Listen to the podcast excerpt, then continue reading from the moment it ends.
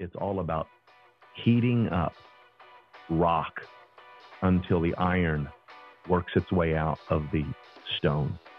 God will heat up circumstances and and he will literally extract the material.